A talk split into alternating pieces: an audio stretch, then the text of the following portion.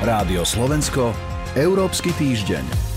Ako budú vyzerať budúce vzťahy s Tureckom? To je otázka, ktorá tento týždeň dominovala v Európskej únii. Nezaujala len obsah rokovaní, ale aj forma, keď predsedníčku Európskej komisie Urzulu von der Leyenovú posadili na bočný gauč o tzv. Sofagate, ale hlavne o turecko-európskych vzťahoch. Budem dnes hovoriť s analytičkou portálu Euraktivu Luciou Jar. Dobrý deň. Dobrý deň, pozdravujem. Pri mikrofóne je Sonja Vajsová. Európsky týždeň. Na čom sa teda predsedníčka Európskej komisie Urzula von der Leyenová, Charles Michel a turecký prezident Recep Tayyip Erdoğan dohodli na tých rokovaniach?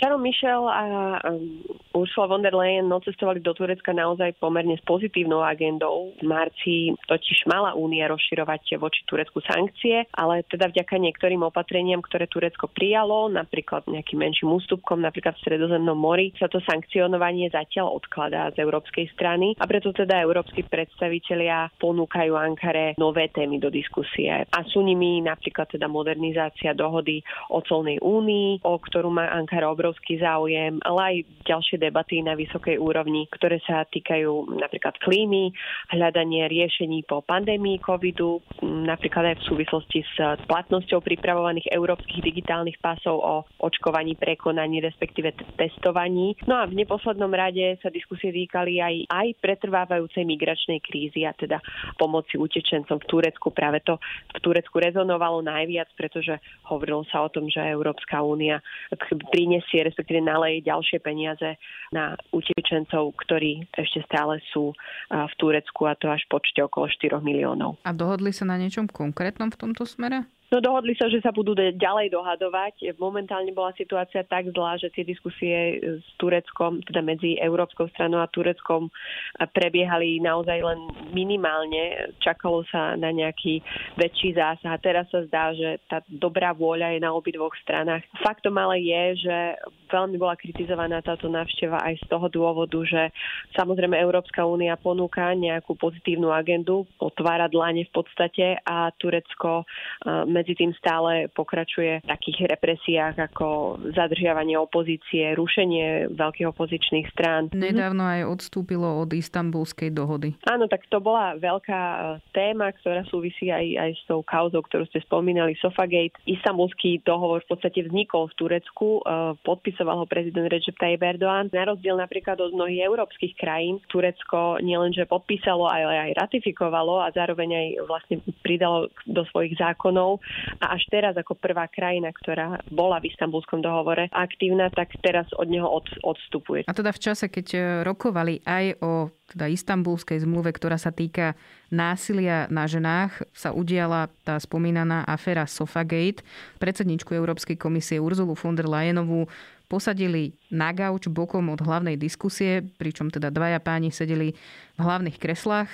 Čo teda hovorili kritici na toto a ako sa obhajoval Charles Michel či Turecko? Turecko hovorí, že to je samozrejme uh, aféra na európskej strane. Tu sme voči Charlesovi Michelovi asi o mnoho kritickejší v tom, ako sa teda zachoval, pretože je to šéf Európskej rady. Posluchači teda pravdepodobne videli to video, za ktoré on sa v podstate ani neospravedlnil a hovoril, že si toto protokolárne fópa všimol, ale nejako nechcel robiť na tom mieste škandál. No a problém tam jednoducho je, pretože mnohí odkazujú aj na to, že táto epizóda nemusela byť úplnou náhodou náhodou, pretože spomeňme si na to, čo sa stalo Josefovi Borelovi, šéfovi európskej diplomácie v Moskve vo februári, kedy ako keby bola pripravená tlačová konferencia, kde on dostal v podstate ako keby na frak, tak e, tuto opäť európska delegácia prišla do Ankary upozorniť Turkov, že majú veľký problém so ženami a tuto sa podarilo práve Turkom ukázať, že no pozrite sa, ale zjavne teda to chovanie oči ženám nie je ani v Európe úplne ideálne. Nehovoriac o tom, že 6 členov členských krajín Európskej únie ani len neratifikovalo istambulský dohovor a ani Európska únia ako celok ešte stále istambulský dohovor neratifikovala. Čiže hovoria mnohí o tom, že Erdoánovi sa podarilo ukázať e, to, že západný svet naozaj stále ako si vodu káže a pije víno. Európsky týždeň. Pozrieme sa ešte na jednu tému, ktorou sa zaoberala Európska komisia a to masívnym únikom dát z viac ako pol miliardy účtov sociálnej siete Facebook, ktorý sa udial ešte v roku 2019. Každý piatý ten účet patril Európanovi. Čo o dátovom úniku vieme? Tento týždeň o tom zatiaľ ešte Európska komisia nehovorila, pretože v Bruseli sú tak trochu ešte veľkonočné prázdniny tento týždeň, ale portálu Euraktiv sa naozaj podarilo dostať od komisie e, niekoľko stanovísk. Ešte sa k tomu dostanem, ale o čom teda táto kauza je. Posluchači pravdepodobne počas sviatkov registrovali takú správu o tom, že zo sociálnej siete unikli osobné informácie ako mená, telefónne čísla, e-mailové adresy, informácie o rodinnom stave. To sa teda síce udialo, ako ste spomínali, pred nejakým časom, ale len prednedávnom sa tie dáta objavili verejne dostupné v tzv. darknete a cez sviatky potom tieto informácie boli aj medializované. No a nám sa podarilo zistiť, že teda z viac ako 500 miliónov účtov takmer 100 miliónov uh, ich bolo z Európskej únie. Najviac boli zasiahnutí používateľia z Talianska, Francúzska, Španielska, ale napríklad práve slovenské účty, podobne ako rumunské alebo lotyšské, sa tam pravdepodobne nenachádzajú. Keď si ale pozrieme napríklad v Čechách, tak tých kompromitovaných účtov bolo až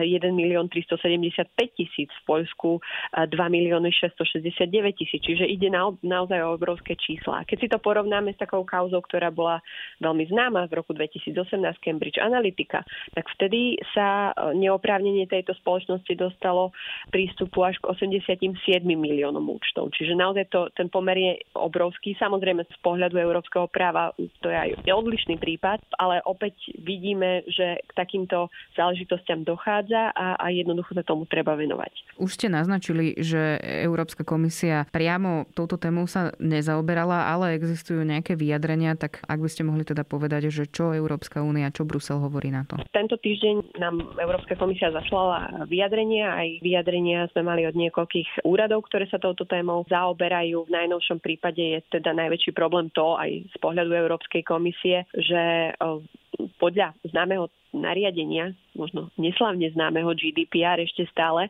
mala americká spoločnosť incident e, oznámiť príslušnému orgánu na ochranu údajov do 72 hodín a samozrejme aj nejakou formou svojim používateľom. Ak sa to totiž neudie, tak hrozí obrovská pokuta. No a teraz Írsky kontrolný úrad, ktorý toto zverejňovanie údajov vyšetruje, pretože Facebook má európske sídlo v Dubline, teraz sa vlastne pozerá na to, kedy presne tieto údaje unikli. Či to bolo ešte niekedy v roku roku 2018, kedy GDPR neplatilo, alebo až v roku 2019, ako tvrdí Facebook. No a na to sa odkazuje Európska komisia. Vlastne pre náš portál potvrdila, že rozhodnutie očakáva, rozhodnutie teda z írskych kontrolorov, ale zároveň pripomenula, že, že tento incident naozaj potvrdzuje veľký význam nariadenia GDPR o ochrane základných práv a teda aj údajov Európanov, a to nie len v Európskej únii, ale aj keď sú niekde v zahraničí. Uzatvára Lucia Jar. Ďakujem vám za rozhovor. A ja ďakujem pekný deň. Počúvali ste Európsky týždeň, pripravili ho portál Euraktiv a Sonja Vajsová. Rádio Slovensko, Európsky týždeň.